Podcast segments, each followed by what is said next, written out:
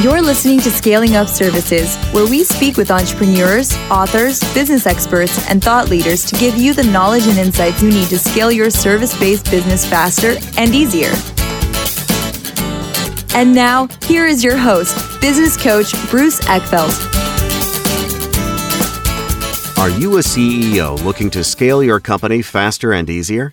Check out Thrive Roundtable. Thrive combines a moderated peer group mastermind expert one on one coaching, access to proven growth tools, and a 24 7 support community. Created by Inc. award winning CEO and certified scaling up business coach Bruce Eckfeldt, Thrive will help you grow your business more quickly and with less drama. For details on the program, visit eckfeldt.com slash thrive. That's E-C-K F-E-L-D-T dot com slash thrive. Welcome, everyone. This is Scaling Up Services. I'm Bruce Eckfeldt. I'm your host. And our guest today is Aaron Stahl. He is CEO and co founder of P3 Cost Analysts. They help companies figure out how to save money by looking at various expenses that they have and finding areas where they're being overcharged, where they're paying too much for services, where they're paying for services they're not using. A really interesting business. I love businesses that figure out how to reduce expenses. I think one of the challenges of growing companies, certainly service based companies, is you know as you scale the business you're scaling all the expenses you're scaling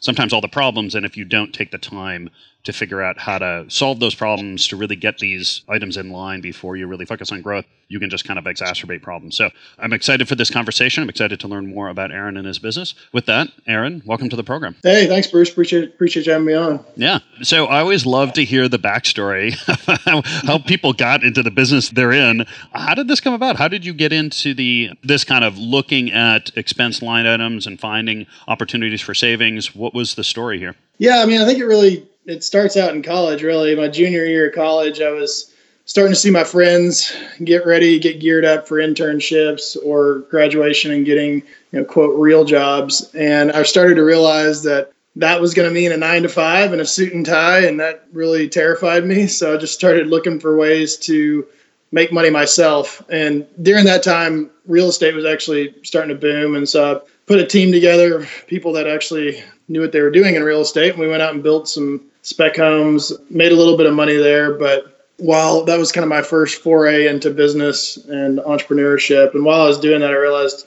that wasn't really the business that I wanted to do forever. And the recession was starting to kind of kick in as well. And so we got out of that industry just at the right time. Still got burned a little bit. But while I was kind of getting out of that industry, I was looking for other industries to get into, other businesses to start. And I looked at hundreds of different business ideas. And I really liked the idea of being in the cost reduction field because I figured Uh, people would like having me around if I was able to help save them money. And there was a, a, company out of Florida that was training people on how to become waste consultants. So I went down there, got trained by them, and opened up shop in Northwest Arkansas. There wasn't really anybody in the Midwest kind of doing that, and I was armed enough to be be dangerous, but certainly certainly wasn't wasn't an expert yet in my early 20s. But I spent the first couple years actually calling on Fortune 100 companies like a total idiot, thinking I was going to land some big monster deal and save them all this money on their trash and recycling. But needless to say, that wasn't uh, the easiest thing to do. It never got through the red tape, and so I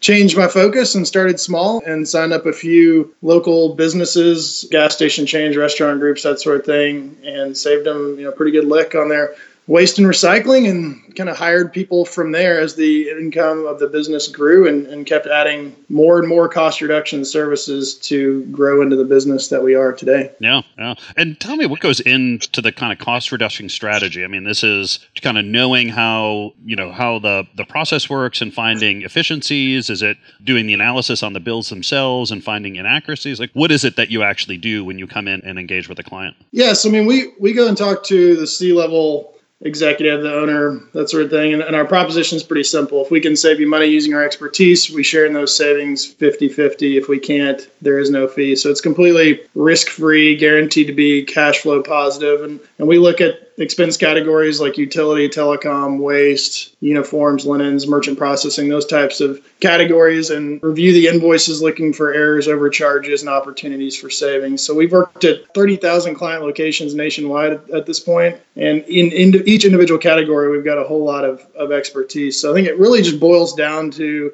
on a high level, everybody focusing on what they're best at. So my background at this point, I'm I'm certainly an expert in the waste and recycling field. But if you gave me a telecom invoice, I'm not going to be able to help you very much, or utility invoice. But we have auditors in house that specialize in those categories, and so we're really bringing businesses an opportunity to plug that expertise into their business. And only if we're able to help them save money do we actually share in those savings. And we find savings at nine out of every 10 companies we work in. So these are just, they're just highly complex industries and they're rife with errors and overcharges. And if you specialize you're going to find savings. Yeah, and I'm curious, uh, you know, as you've built your own service-based business here, how you mentioned you started in uh, waste and recycling. How did mm. you go about adding some of these other services? Was this primarily seeing need, like you had customers that that you saw opportunities and you went out and found capabilities, or did the capabilities sort of find you and you figured out how to sell them into your existing clients? Which came first, the chicken or the egg on this? well, it's a little bit of both. I mean, when you when you help a client save a lot of money they begin to look at you like a trusted advisor and that's certainly where we try to position ourselves so clients would naturally say oh you guys can you guys save us money in this category can you look at this category and so that would just really lead to us looking for ways to get into those categories. And you don't just wake up and become experts in these fields. So you either have to to find other experts to partner with or acquire that expertise. And so we've done a little bit of both. We did an acquisition in 2018 and acquired a company in north carolina that had a lot of expertise in telecom uh, electricity and utility consulting. So brought that in house and really just kind of grow grow that same way, bringing that expertise in house so we can deploy it and help our clients save money in multiple expense categories. Yeah. And when you look at the option of sort of partnering versus acquiring, what's the I guess what's the calculus that you use or what is it like how do you make that decision from your own business point of view? I mean, it's really just a matter of available resources, both bandwidth and capital. I mean, in a perfect world, every single thing we do would be completely under our roof just for a control purpose. But sometimes when you're getting into a new category, that sort of thing, it makes more sense to partner. And so the the, the model has been a little bit of partner first, acquire second. And I think that's a pretty a pretty good model. It's worked well for us. Anything? I, I see this happening a lot in service based businesses, and where where they you have a, a client base uh, and you're providing one service, and you, you identify a need. You know, you you've got a relationship with with a set of clients. You see a need across many of those clients, you, and you uh, decide that hey, there's an opportunity here from a business point of view, but either building out that capability internally is going to be very expensive, take too long, you know, dilute or cause you to lose focus on your core business, and so you start looking at partnership opportunities. I mean, any suggestions, any lessons learned that you've had in terms of either how to find the right partners, how to set up the partnership in the right way, you know, how to keep it aligned as things kind of grow and change. Just kind of curious what you've learned around partnering, you know, over the years that might be valuable for some of our listeners? Yeah, I mean, I've actually had a pretty good amount of experience in partnerships. Just every business that I've been into, including the one I have now, I have, I have partners in, and so I think with any partnership, where it's, whether it's on like your side of the business or you're partnering with a company that you might potentially do business together, for me, it's all about setting expectations and being very, very blunt with those because I want these types of relationships to go great, not have any hiccups down the road. And the easiest way to do that, in my experience, is just to say, this is exactly what I expect. This is what this would look like if it went wrong. This is what it looked like if it went right. And then get to know each other. Walk before you run. Don't don't go off sprinting down the road and expect that to work out. But I think if you just find people that you can have those very frank conversations with, you'll know if you connect with them, right? And if you connect with them, there's good rapport. You have frank conversations. You build in some some safety nets just with contracts and those sorts of things, and I think you'll be fine. Well, I like that idea that that you actually contemplate. I kind of jokingly refer to it as you, you want to plan your divorce up front. You know, like sure. how if things don't go work out, what do you do? If things go sideways, how do you you know how do you handle the situation? What's the process? I mean, how do you actually do that? Is this is this something that you figure it out, or, or you kind of develop a plan or a framework and come to the other party and say, hey, look, here's my proposal. Do you want to do this or not? Or is this something you kind of develop together with them? I'm just kind of curious how you actually contemplate that. I guess it's always hard in the beginning of the relationship. You want to be positive, you want to talk about all the opportunities,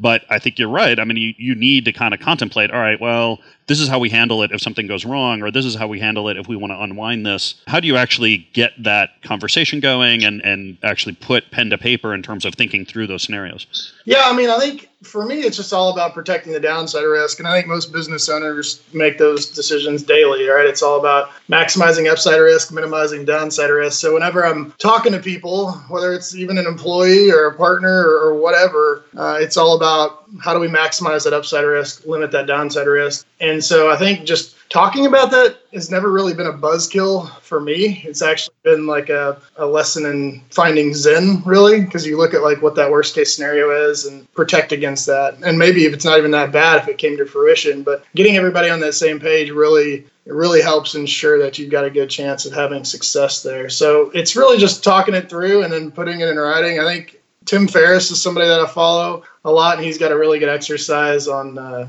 on fear setting, which is is kind of looking at that worst case scenario and really visualizing it. And it sounds negative, but it actually ends up being a positive. And so I think just having those frank conversations with people and talking about that to me is actually that sounds kind of crazy, but it's fun because you're looking at this is not not likely to happen, but let's just talk about it in case it does, and let's all get on the same page and you know go for it. Yeah, it's interesting. We're and just for the audience reference here, we're beginning of almost mid-April here, and everyone's kind of in the middle of COVID nineteen, the whole kind of pandemic crisis here. But I'm just making a connection to a lot of the conversations I've had over the last month with the CEOs that I coach and the companies that I work with, the leadership teams. One of the things I've encouraged us to do very quickly is talk about pretty drastic impacts over the next three, six months, and actually spending quite a bit of time kind of going through it and really understanding, okay, to by department, what would you do? What do you need to do if this really turns out to be the case? If you go to zero revenue, if you, you know, lose all your customers, like what would you do? And it's kind of that Zen, I like the way you put it. This, there's this kind of Zen state where once you do that, and yes, it's ugly and, mm-hmm. and it's not, you know, thinking about that possibility is not necessarily fun, but once you go through it and you have a plan,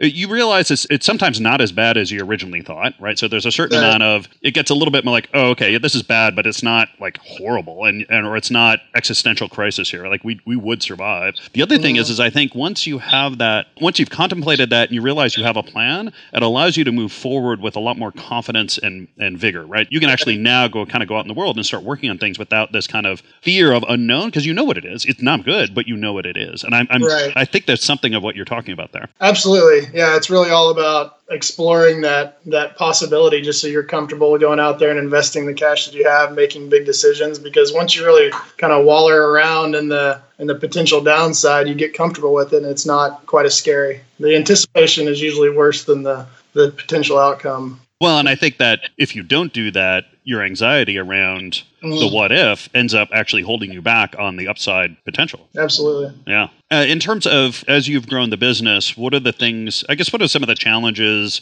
experiences, lessons learned that you've had around the scaling process as you've you know whether you whether it's through the acquisition process internal management of the team figuring out how to sell changes you've had to make as a leader what are some of the things that you know takeaways that you give to our audience in terms of when they go to grow and scale things they need to look out for or might want to be aware of as they go through that process? That's a great question and uh, well, i could go a lot of different directions with this. I mean i think first off i'd say the decision needs to be made do you want to scale? And i mean most of your audience has probably made that decision but when i first started this business for the first eight years probably it was a lifestyle business. And just allowed me to go travel quite a bit and i spent six months in south america learning spanish and i just really tried to grow the business slowly and, and kind of maintain if you will and then uh, I think it was 2014, uh, one of my partners bought into the business and then gave away some shares to one of the first employees that I had. And then I had another partner buy in. So at that point, it really turned more into a company that we were growing, scaling, that sort of thing, a real business versus a lifestyle business. And that fundamentally changes the way you work. I mean, if you're a founder out there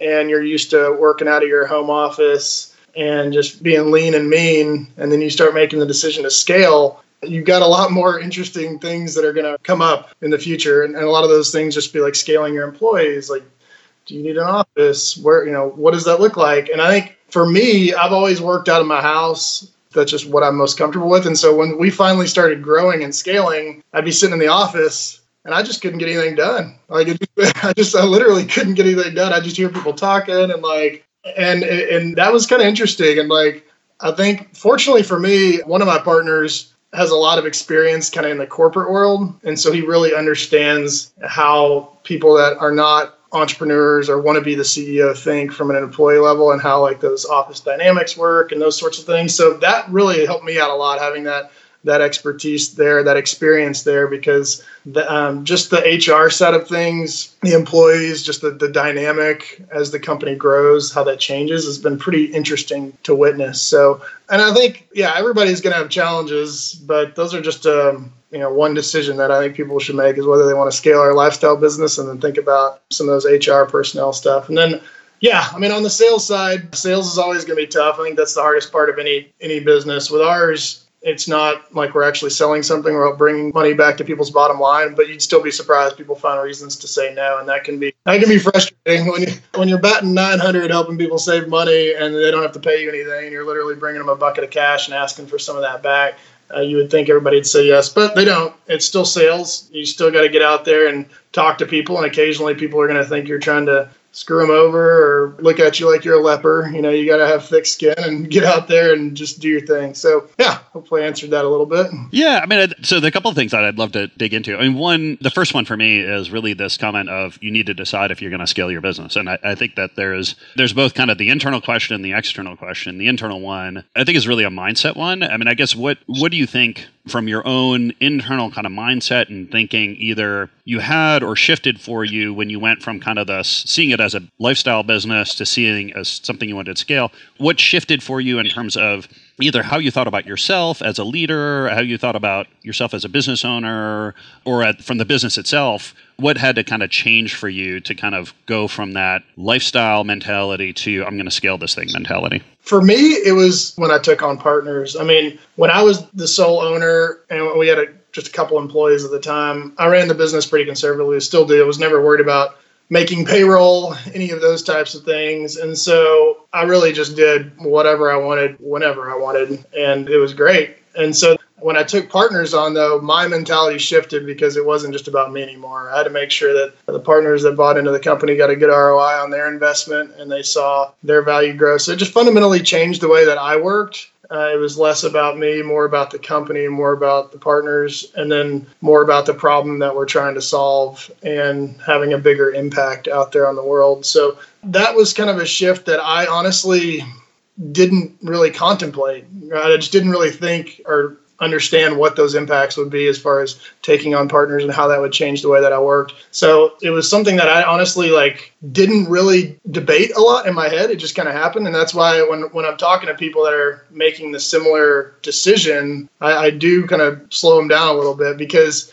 the last five, six years that I've been working, I've been working differently and it's been good. We've grown, we've done a lot of cool things and we're going big places. But the interesting thing for me is like you can have a lifestyle business that you're really enjoying, it's doing, you know, it's providing a nice financial benefit. And then you go to like this growth stage and you're basically in startup mode constantly. I mean, you're just, you're just, constantly growing, and as you grow, you have growing pains, and, and, you're working harder than you ever have. And so, I think you just have to ask yourself, what do you want? I mean, are you happy with 200 grand and a, and a nice, easy lifestyle, or do you want to have a lot more money down the road and, and help solve a bigger problem for the world out there? And I think it's just debating that. I think the, the perfect world, right, is when you can get the bigger business to run like a lifestyle business, whereas you get to do just what you were born to do, right? So it doesn't even feel like work. And I think that's kind of the the challenge of growing a business. And part of the fun part really is is trying to put the right people in place to where the business runs itself, where you don't have to be that guy wearing all these hats, doing all these things that everybody listening can relate to and you get to actually do just what you were put on the earth to do. And it feels like a lifestyle business because every day you wake up and you do just those tasks that, that are most suited for you. So i think that's the goal. But i think you'd be naive to think that you're going to get there going from a lifestyle business to a growth company there's definitely going to be a long stretch in there where you're back to startup mode is what it feels like. Yeah Uh, it's interesting because I, um, I have this conversation a lot with founders, you know, who come to me and they, they want to grow their company or they want to start scaling the company. We have, we kind of have to have this heart to heart because it's it really is as a lifestyle business, you have a lot of control but you kind of trade off this kind of responsibility where you know you have a lot of control over the business, but you also are responsible for running most of the business, right? I mean, mm-hmm. even if you have some key people in places, you know, as a lifestyle business, you're still you know, at the end of the day kind of the senior leader involved. As you move into growth mode, one of the key things I always talk about is surrounding yourself with a team that is most likely better at better than you at a lot of these roles and you have to be a little more humble like you have to give up a lot of that control. But the benefit is you've got a lot more resilience or a lot more you know ability to focus on just the things that you're excellent at but you've got to give up control on a lot of a bunch of things. And and honestly some people that will be a good transition and they will thrive in other cases, they won't. I mean, I've, I've certainly had owners who have come to me and spend a year or two kind of scaling the business and then decide that, hey, that they don't like this. You know, they'd rather just go yeah. back to the other the version, and they do, and that's fine. But I think mm-hmm. it is a really kind of mindset thing. It, it sounds like it's something that in the end has worked out well for you, but it's not something that you necessarily kind of sat on a on a mountain and contemplated for 30 mm. days before you made. Like, I guess how conscious do you think you were around it, and how much of it was just it's worked out well for you? I think it's definitely it's definitely the latter. It's just worked out for me. I've been very very fortunate in business and life, and I think ultimately, like like you said, it's it's about surrounding yourself with good people, people that are both good people and smarter than you, and that's you know, that's a lesson that I've I learned early on, just and also just from all the business books out there. I mean, any successful business person will tell you that. So I think for me, it was just kind of like I ended up here by surrounding myself with good people, being fortunate, and working hard. But that's what I, when I talk to people that have a little bit more time to debate this. You know, they might be sitting on a nice business making them 300 grand a year and they work 20 hours a week and get to hang out with the kids all they want. I'm like, just sit down and go find that mountaintop because uh, you're, you're in a position where you can think about it. But no, I've been I'm very fortunate, and, uh, yeah, we're doing a lot of cool things, which keeps me excited. That's great. And where have you found good people? I mean, kind of as you've kind of surrounded yourself, how I guess where did you find them, and what was the process for identifying them? How did you kind of decide whether the right people? How do you uh, you know how do you manage that team or manage those relationships over time as you know as the business changes, individuals change, you know, keeping everyone aligned on the same page dealing with things that come up that might be divergent, but you know, kind of mm-hmm. managing that process. Give us some insights. I mean, most of the people that that I've found have just been through my network, uh, my extended network, friends or friends of friends. So I've been I've been very fortunate there. I've got a lot of a lot of good friends and lean on them when when I'm looking for talent. And so that's really how I found a few of the key employees and the other ones just been from looking. I mean, I think I think just getting out there and really looking is just the, the name of the game. I mean, a lot of people might overthink that, but it's if you get out there and look and then talk to people and, and you're very frank with the expectations and they come to work for you, then it's going to work itself out because they wouldn't have decided to take that leap if they didn't trust you, trust the vision, and have those frank conversations. And then ongoing while the business grows, I think that's where it gets a little trickier because you're right. I mean, as the business grows, people's roles change. They may feel forgotten about. They may get feel like they're pushed down in the organization or something and that's you know that's not really the case. It's just as the business grows attention gets diverted and just it's just natural. So i think that's where you have to continue to not bury your head in the sand have frank conversations with people talk really about what they want. I mean that's those are the types of conversations that I have with partners, partnerships, employees. Like, what do you really want? What are you looking for? What does this look like for you long term? And really just constantly be checking in, trying to make sure that you're meeting those expectations with people because then they're going to be they're going to be happy. And if they're not happy, you can work to find a role inside of the company that will make them happy. Yeah. And do you run into cases where when you ask the question of what do you want, they're not quite sure? and how do you deal with that? yeah, I think so. I mean, sometimes, but I think when people reflect on it, they, you know, they eventually get to an answer. So yeah. sometimes you have to kind of help peel that onion, those layers of that onion back there to, yeah. to get to the real answer. But most people deep down, they know, they know what they want, certainly yeah. in a business setting. Yeah. Yeah.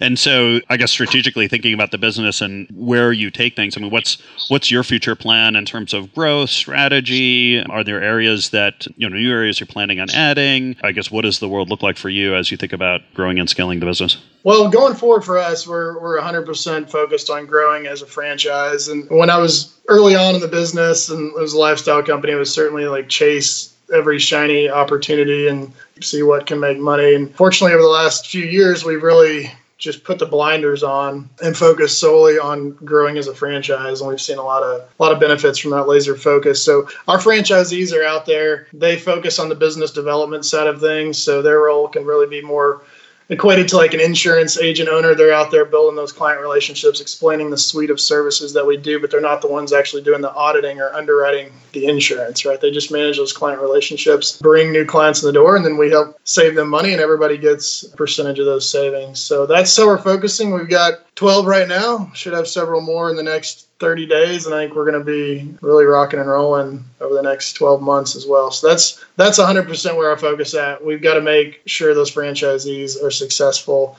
and making money, and yeah, yeah. I'm curious in terms of, I mean, that, that is a particular kind of growth strategy. What did you realize about the nature of your business or the market that, you know, had you kind of land on that particular way of growing and scaling your business? And I ask because I think that a lot of service companies kind of run into this problem. It's like, how, how do I grow my company without necessarily just, you know, multiplying my staff, right? And I, and I think your growth strategy is, you know, an interesting one in terms of leveraging, you know, figuring out what parts you wanted to leverage in terms of third parties and the and the franchise model. I guess how did it become clear to you that that was the way to do it, and how anything about how you're setting it up that's unique or different? Mm-hmm. So our our business is unique probably to some of the people listening that we don't ever get inbound phone calls. Nobody calls us. Nobody calls us thinking that they're overspending on their electric bill or waste bill or something. It's just not. It doesn't cross their mind. So all of our business acquisition is done through direct outreach, uh, reaching out to business owners, C level executives, that sort of thing. And so, because of that, it's really just all about those personal relationships, physical outreach, meeting people in person, talking to them on the phone, that sort of thing. And so,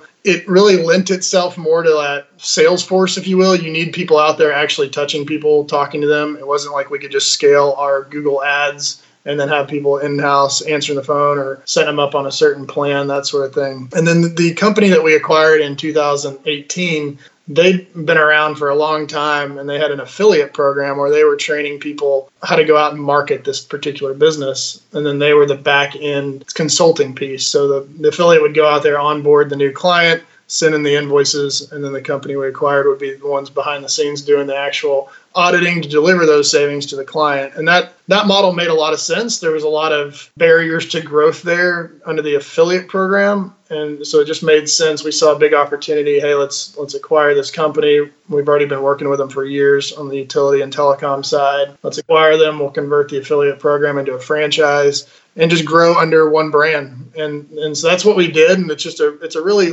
really big opportunity for franchisees out there, people that um, want to be in the B two B world, want to build up residual income, not have a whole lot of overhead or employees. And so it just it's a great opportunity for them it's a great opportunity for us to grow because it requires less capital and it's easier to scale. And so that was just kind of our decision making process. And when you go to look for, I guess, how do, do you recruit franchisees? Do you uh, do you have networks to find them? How do you select? Are there criteria that you use? What's your process for kind of building out your franchisee network? Well, right now we've mainly been relying on the broker community. So there's a whole community out there of franchise brokers that will find people that are looking for business opportunities and they'll present them certain business opportunities, try to find out which one is the best fit for them, and then they get a success fee if they close. So that's been our strategy for finding new franchisees. As far as like the franchisees that that we want to work with, I mean, for me, it all goes back to first off, they got to be good people because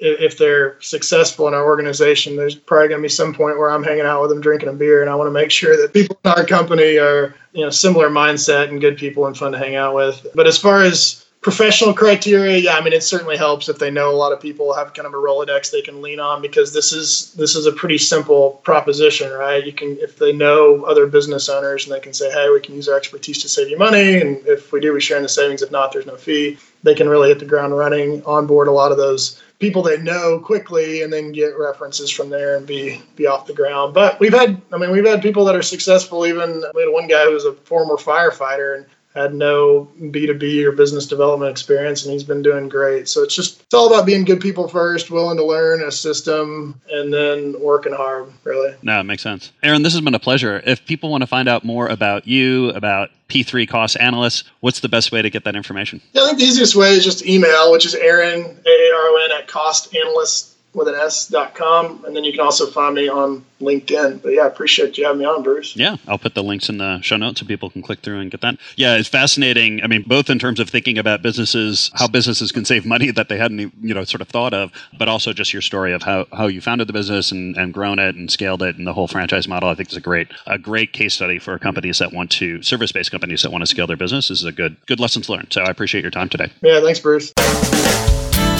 You've been listening to Scaling Up Services with business coach Bruce Eckfeldt. To find a full list of podcast episodes, download the tools and worksheets, and access other great content, visit the website at scalingupservices.com. And don't forget to sign up for the free newsletter at scalingupservices.com slash newsletter.